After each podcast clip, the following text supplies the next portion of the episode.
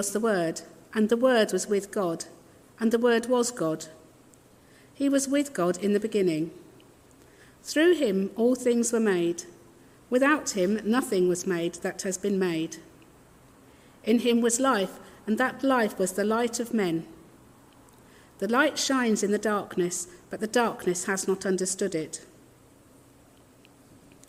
The true light that gives light to every man was coming into the world. He was in the world, and though the world was made through him, the world did not recognize him. He came to that which was his own, but his own did not receive him.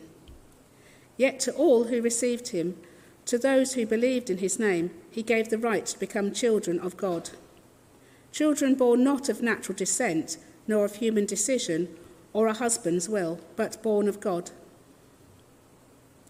The Word became flesh and made his dwelling among us. We have seen his glory, the glory of the one and only who came from the Father, full of grace and truth.